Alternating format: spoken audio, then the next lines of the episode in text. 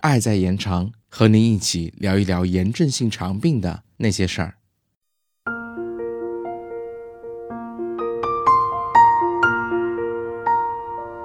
Hello，大家好，欢迎回到 CCCF 小广播。我们已经谈过了如何健康备孕，那么在妊娠期和哺乳期该怎么来做，进一步能够减少疾病本身对于宝宝的影响呢？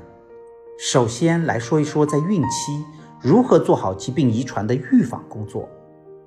对于女性而言，首先应该是将自己的疾病控制在缓解期再怀孕，这是保障母子健康的基础。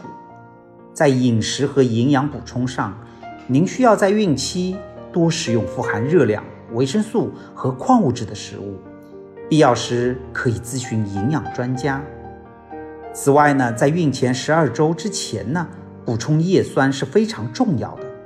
常规的推荐剂量是零点四毫克每天，但对于小肠部分切除的患者，叶酸的需要量需要增加到两毫克每天。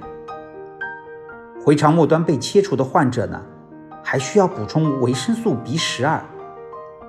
如果您在服用激素，那么则需要增加钙剂，避免骨质疏松。此外呢，补铁也非常重要。我们推荐应用水溶性的铁剂，可以减少一些恶心。在生活习惯上呢，和平常孕期的注意事项十分类似。烟和酒是一定要避免的。饮酒和吸烟会对胎儿造成严重的伤害，甚至会引起流产。另外，适当的体育锻炼对于孕妇的健康有一定帮助，而且非常重要。那些温和的项目呢，比较适合孕妇，比如瑜伽、散步等等。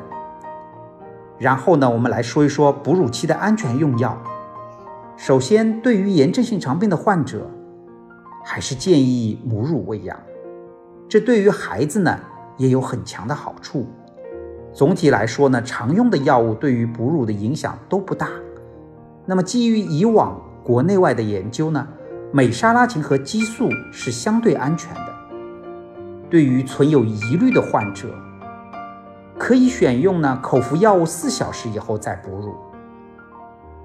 多数医生也认为，应用硫唑嘌呤的利远大于潜在的弊。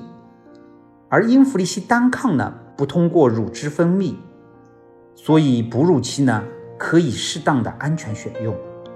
但是呢，其他一些生物制剂的哺乳期应用呢，证据或者是临床经验呢不是很充分，因此呢还需要继续进一步的观望。好了，今天的节目就到这里。关于用药的参考呢，您可以再进一步的和我们一起共同探讨。以及向您的医生咨询。最重要的是要有一个医生来经常给您做辅导，您也要经常的去随访。我们下期再见。